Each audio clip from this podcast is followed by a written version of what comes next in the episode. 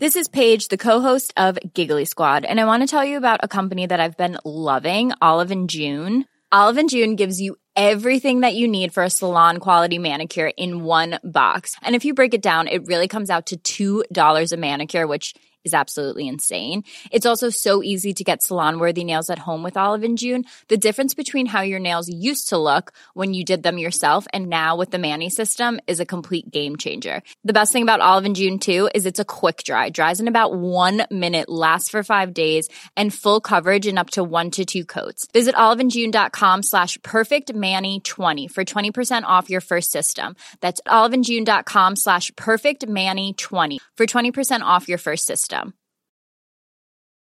Millions of people have lost weight with personalized plans from Noom, like Evan, who can't stand salads and still lost 50 pounds. Salads, generally, for most people, are the easy button, right?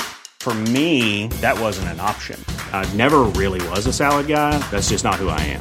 But Noom worked for me. Get your personalized plan today at Noom.com. Real Noom user compensated to provide their story. In four weeks, the typical Noom user can expect to lose one to two pounds per week. Individual results may vary.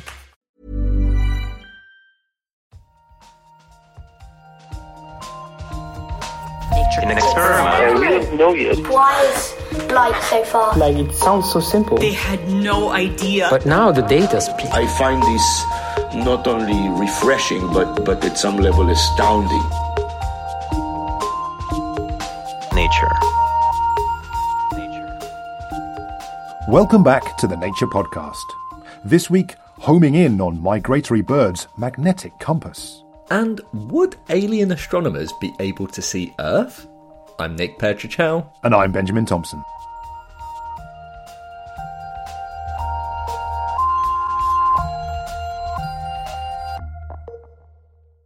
First up on the show this week, reporter Adam Levy has been focusing in on a magnetic mystery in sensory biology. For decades, researchers have tried to answer a simple question with a remarkably complex answer. How do birds find their way? We have eyes for vision, we have ears for hearing, but we have no organ that we know of that's involved in magnetoreception. It's a complete mystery. This is Eric Warrant, a zoologist from Lund University in Sweden. One of the greatest mysteries in sensory biology is how animals are able to sense the Earth's magnetic field and to use it to navigate. And the solution to this magnetic mystery could come from a surprising discipline quantum physics. I had never thought that I would get to a place where we would start understanding the quantum mechanical mechanism that goes on inside the bird. This is Henrik Mouritsen, a biologist from the University of Oldenburg in Germany. Researchers have shown that some animals can indeed sense Earth's magnetic field, using it to find their way. But how birds like the European robin detect such a weak field has long baffled biologists. It's the last sense we effectively know nothing about. And the solution of this problem, I would say, is the greatest holy grail in sensory biology. And although the answer has remained elusive, researchers have put forward theories that they hope could explain this mystery. Over 40 years ago, in the late 1970s, a physicist first dreamt up the idea that a light sensitive molecule might be used by animals to sense the Earth's magnetic field. This theory proposed that animals could sense magnetic fields using a quantum mechanical phenomenon called radical pairs. Here's Henrik again. The radical pair hypothesis suggests that you have a light sensitive molecule, it absorbs light, and in the end, you have a radical pair, so two unpaired electrons.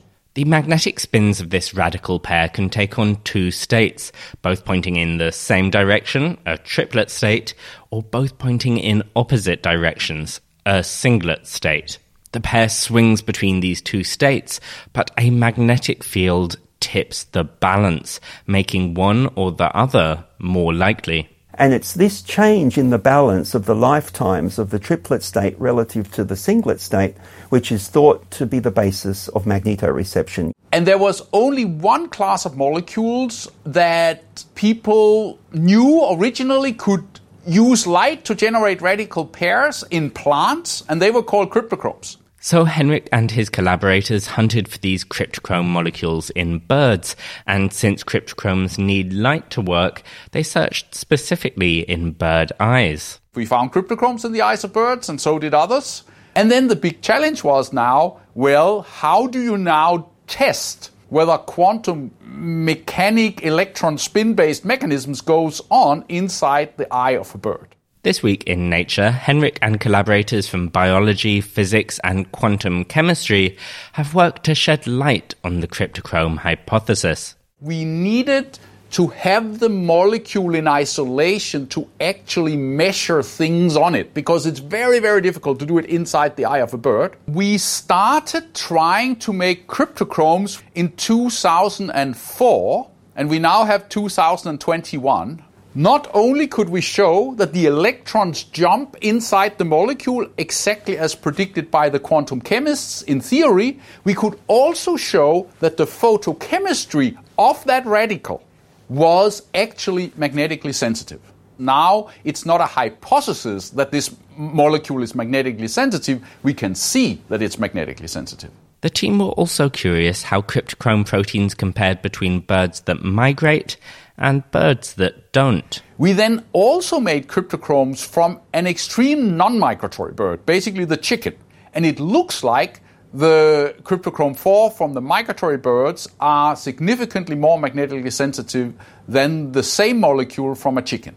Previous work has shown that birds process magnetic field information in the visual region of their brains. So, Henrik and team members believe birds may actually see the Earth's magnetic field. So maybe it's kind of a shadow on top of whatever else you would be seeing as a bird. But what exactly the bird is seeing, we do not know because we cannot ask the bird. But the puzzle isn't solved. The team have shown that cryptochromes are indeed magnetically sensitive, but they haven't yet proven that these proteins are the critical ingredient in magnetosensing in birds. Here's Eric again. I think, having studied quantum mechanics myself years and years ago, I would never have realized then or even believed, I think, that it would be possible that quantum mechanical effects could be actually housed within the eye of a bird. That is a huge surprise. And that's nothing we learned in quantum mechanics when I was young. The advances that the authors have made in this study has brought us a, a, long way to understanding how magnetoreception works. There's no question that the study was um, a spectacular piece of science. But because this is a laboratory study. It's not a, a, study which is being performed on living animals. It's still no actual proof that cryptochromes in general are actually used in magnetosensing. Henrik, though, is optimistic that the team will one day overcome these challenges and finally reveal how some birds are able to sense the Earth's magnetic field and find their way we are, of course, going to try to get closer to the natural situation inside the eye of the bird. Things like that would have been utopia before you could actually make the molecule in isolation. And we are very excited about the possibilities there. That was Henrik Mouritsen from the University of Oldenburg in Germany. You also heard from Eric Warrant from Lund University in Sweden. You can find a link to Henrik's paper over in the show notes. Coming up in the podcast, if alien astronomers exist, would they be able to see the Earth? Right now, though, it's time for the research highlights, read by Shamini Bundell. Certain amphibious fish benefit from splitting their time between water and air, as recent experiments show that fish dwelling in both become smarter than fish that only reside in water a team of researchers placed mangrove killifish, a species that thrives both in and out of water, in small containers and exposed some of the fish to periodic drops in water levels. Other killifish were placed in a terrarium every few days and encouraged to jump about on land for three minutes, while control fish were left to swim about undisturbed. The trained jumpers and those exposed to air subsequently navigated a maze and found the meal at the end more quickly and in a shorter distance than the control fish. They also had more cell proliferation in an area of the brain linked to spatial learning.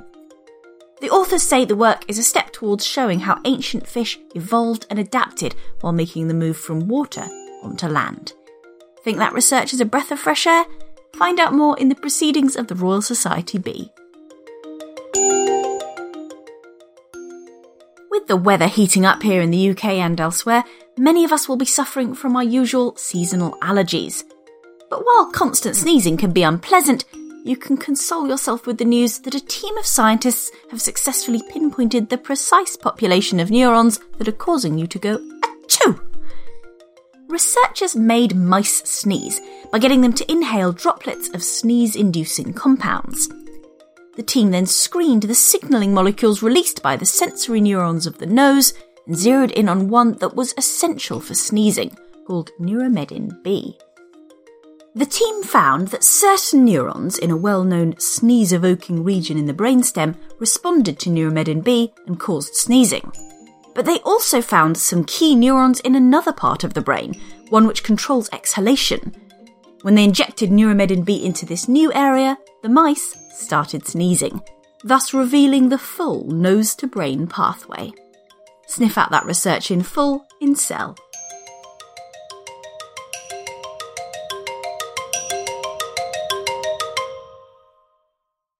Back in 1992, Nature published a landmark astronomy paper which confirmed for the first time the existence of planets outside our solar system, orbiting another star. Since then, researchers have continued to point their telescopes to the skies and have discovered thousands more of these so called exoplanets, often by looking for the faint dimming of a star as a planet passes in front of it, known as the transit method. This week in Nature, scientists have turned the telescope back on us and, using a wealth of data on the movement of stars in our galactic neighbourhood, ask who might be looking back at Earth. Could alien astronomers somewhere be recording the blink of the sun as the Earth orbits? And if so, what might they be seeing? One of the authors is Lisa Kaltenegger from Cornell University in the US. I gave her a call to find out more, and she told me about the dataset used to make the calculations. So this is an amazing mission up right now. It's called the Gaia mission from the European Space Agency. And there's a slew of information that it provides us because it basically maps all the stars around us. And because it measures over a couple of years, it tells you where the stars are going and where they came from. And so that led to the idea where we were thinking, well, you know, if this vantage point is special and fleeting to see the Earth as a transiting planet, so if we go with civilizations on the Earth, right, so roughly 5,000 years ago, civilization started to bloom on our planet. Who could have seen us since then? Yeah, so you've constrained the data then to which stars, if you were looking from that vantage point, could see the Earth from 5,000 years ago to 5,000 years in the future. Right. And the thing is, it's kind of, if you think about it, just geometry. So you can see how big the sun is and you know where the earth is. And so if you go out from that view, you can figure out what part of the sky can see the earth go in front of the stellar disk. And so we found about 2,000 stars that can see in this 10,000 year periods the planet go in front of the sun in terms of all the stars in the sky, that's quite a small number. Absolutely. It's a tiny number in terms of how many stars in the sky, of course. But what we wanted is we wanted the closest stars because light needs time to travel. So the closer those stars are that see us as a transiting planet, the more recent they see us.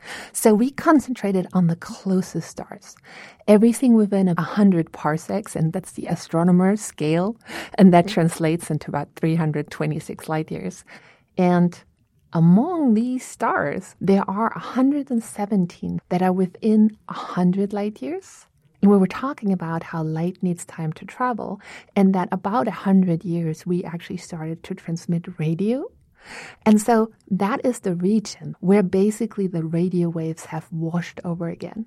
And of course, Lisa, you and I are talking about stars here, but for someone to have a look at us down their hypothetical telescope, they'll need to be on a planet. And I'm imagining that the number of potential planets circling these 2,000 stars is a lot smaller. What were some of the stars hosting planets that stood out to you as having the highest chance of seeing the Earth moving in front of the Sun? In our sample of 2,000 stars, we know of seven known exoplanets host, But of course, now that we have actually described the sample, there's a lot more people looking specifically at this sample, trying to find planets around them. But even among the ones that we know, there are a couple of systems that have planets in the so called habitable or Goldilocks zone.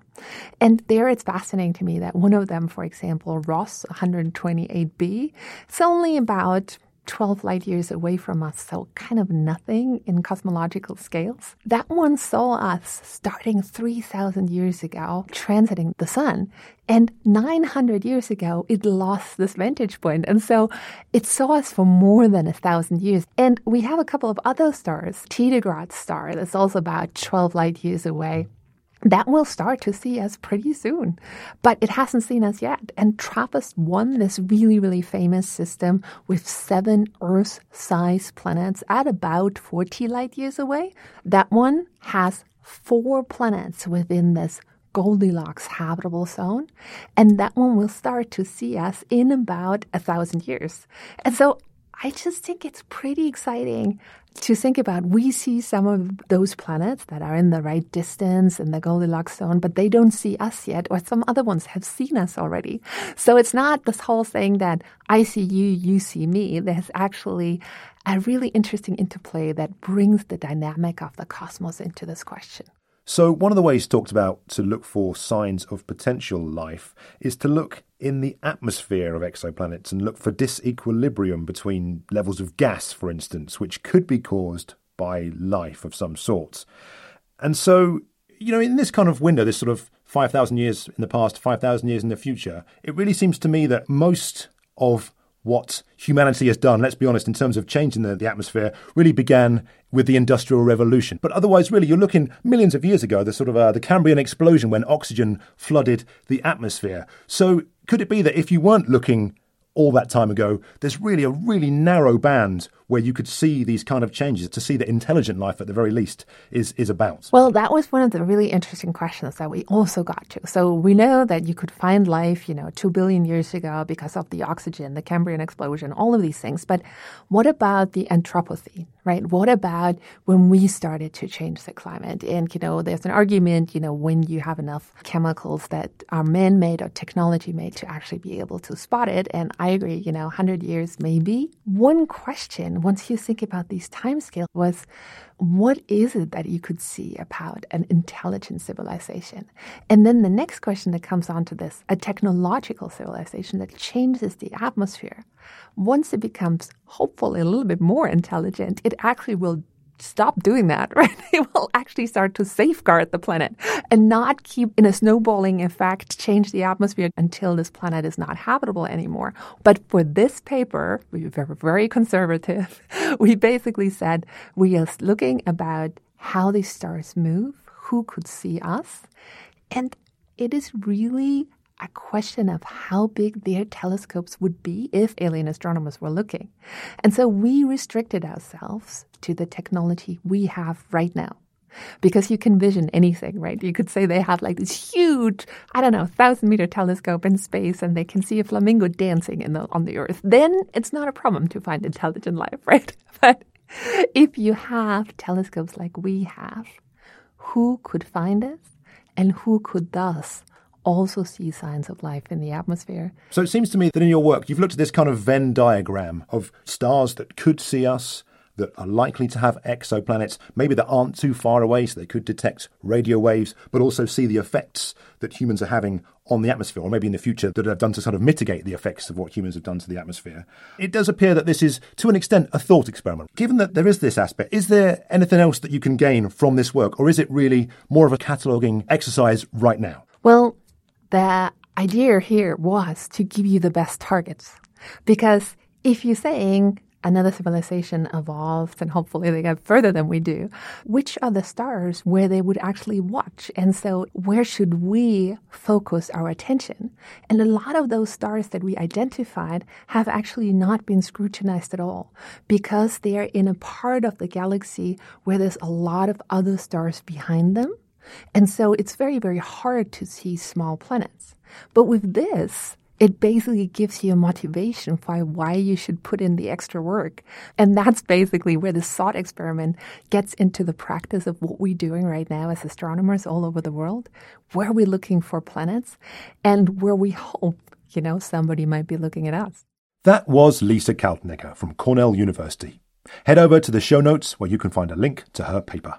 Now it's time for the briefing chat, where we talk about a couple of our favourite stories from the Nature briefing. Ben, seeing as you've already brought the topic up, I'll go first this week as I have another space story. Although this one's from a little bit closer to home. It's coming to us from Mars. Well, Nick, there's a lot of science going on on Mars, and I guess around Mars as well. We took a look at it a few weeks back. What's the latest? Uh, so this story is from Nature and it's focusing on NASA's mission to Mars, which is Perseverance the rover and Ingenuity the helicopter. And it's actually all about ingenuity. So I don't know if you've seen, you might have done, there have been a lot of pictures and videos floating around of the helicopter flying around the Martian surface.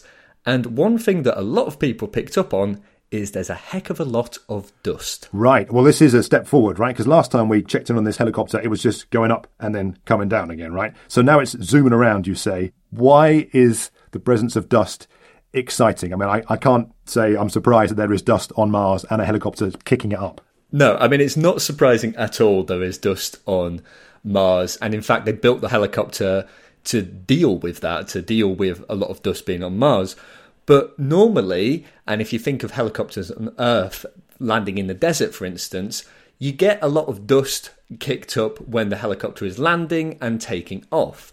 However, what seems to be happening is the helicopter is picking up the dust and it's travelling along the Martian surface with it as it flies about. Right, so it's kind of enveloped then in this sort of sphere of particulate matter. Yeah, exactly. And the reason that's really interesting is it might give us an indication of how sort of these dust whirlwinds, they're known as dust devils, I think, in the US, form on the Martian surface. Because that's long been a mystery, because the thing with Mars is its atmosphere is really, really thin. So it's hard to work out like how the wind gets enough energy to actually pick up a lot of dust.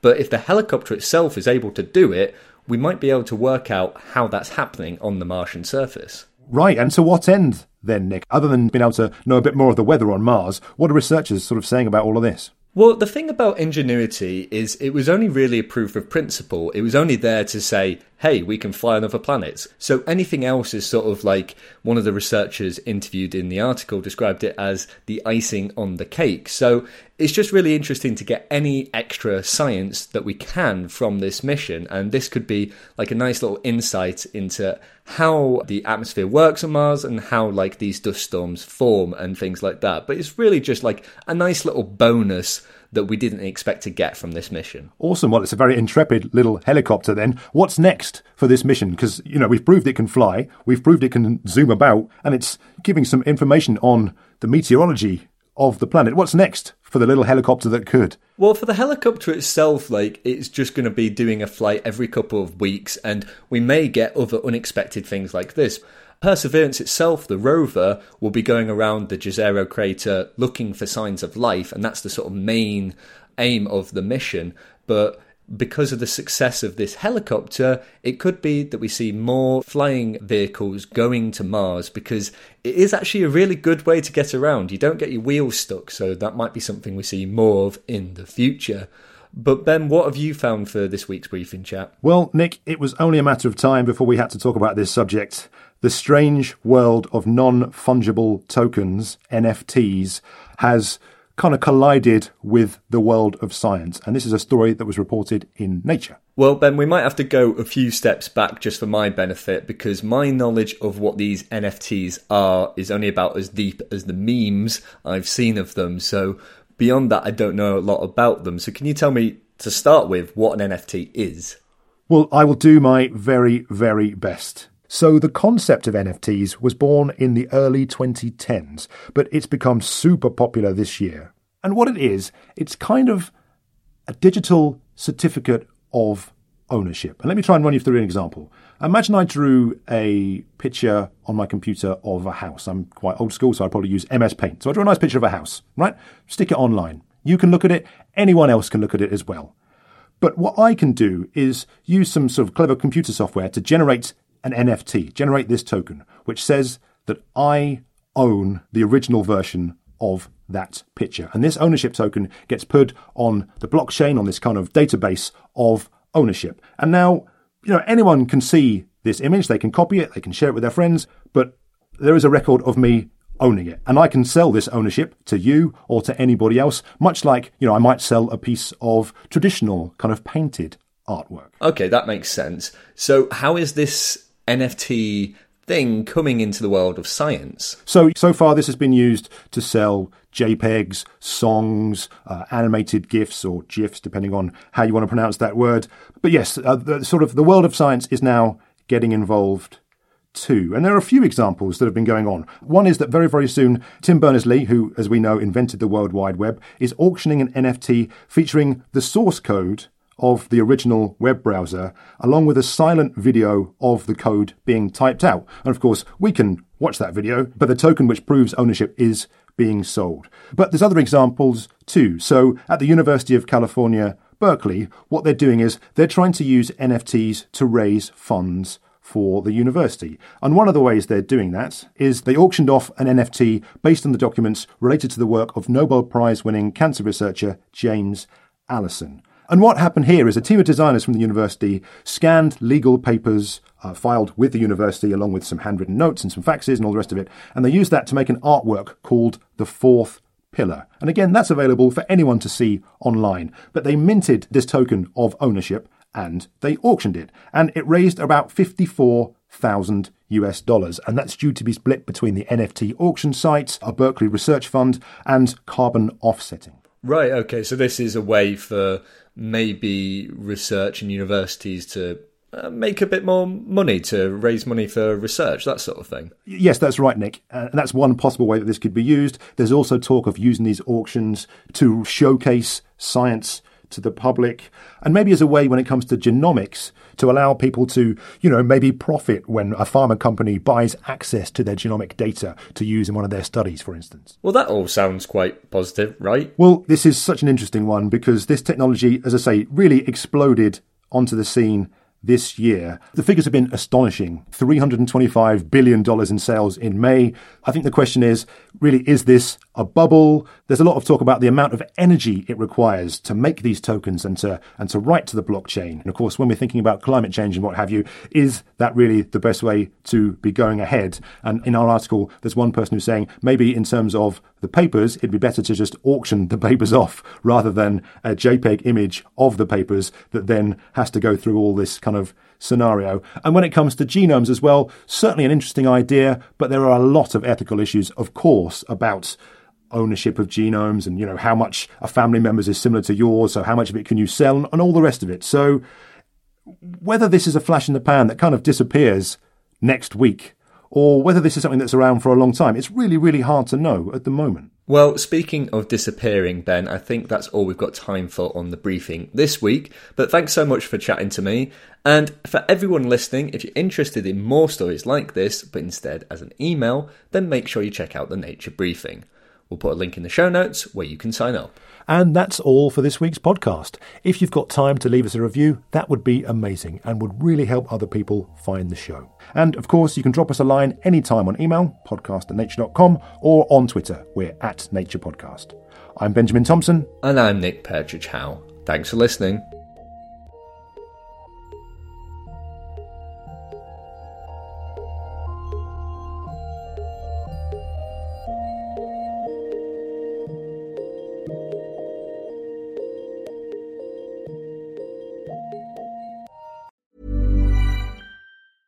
A lot can happen in three years, like a chatbot may be your new best friend. But what won't change? Needing health insurance. United Healthcare TriTerm Medical Plans, underwritten by Golden Rule Insurance Company, offer flexible, budget friendly coverage that lasts nearly three years in some states. Learn more at uh1.com. Normally, being a little extra might be a bit much, but not when it comes to healthcare. That's why United Healthcare's Health Protector Guard fixed indemnity insurance plans, underwritten by Golden Rule Insurance Company, supplement your primary plan so you manage out of pocket costs. Learn more at uh1.com.